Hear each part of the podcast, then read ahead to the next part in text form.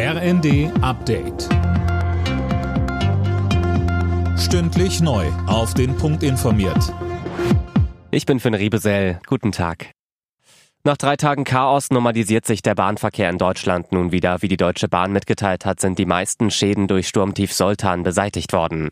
Hanna Sturm berichtet. Im Regionalverkehr läuft's wieder planmäßig, teilte ein Bahnsprecher am Morgen mit.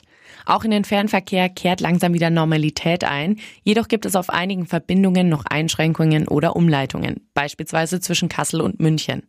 Aufgrund der bevorstehenden Feiertage und da wohl viele Fahrgäste ihre Fahrten durch Ausfälle in den vergangenen Tagen nachholen, dürften die Züge aber rappelvoll werden.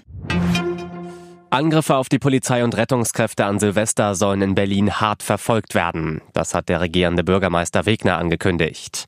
Marie-Céline Roy berichtet.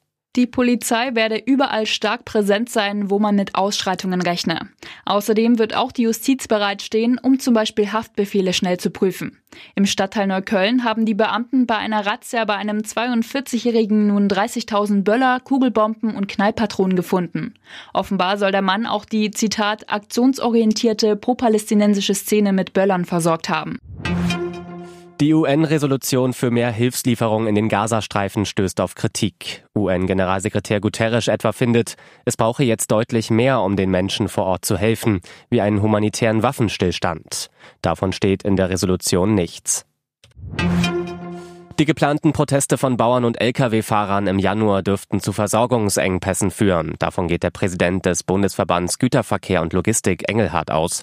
In der Bild sagte er, beide Branchen hielten das Land am Laufen. Keine Landwirte und keine Lkw bedeuten keine Versorgung. Alle Nachrichten auf rnd.de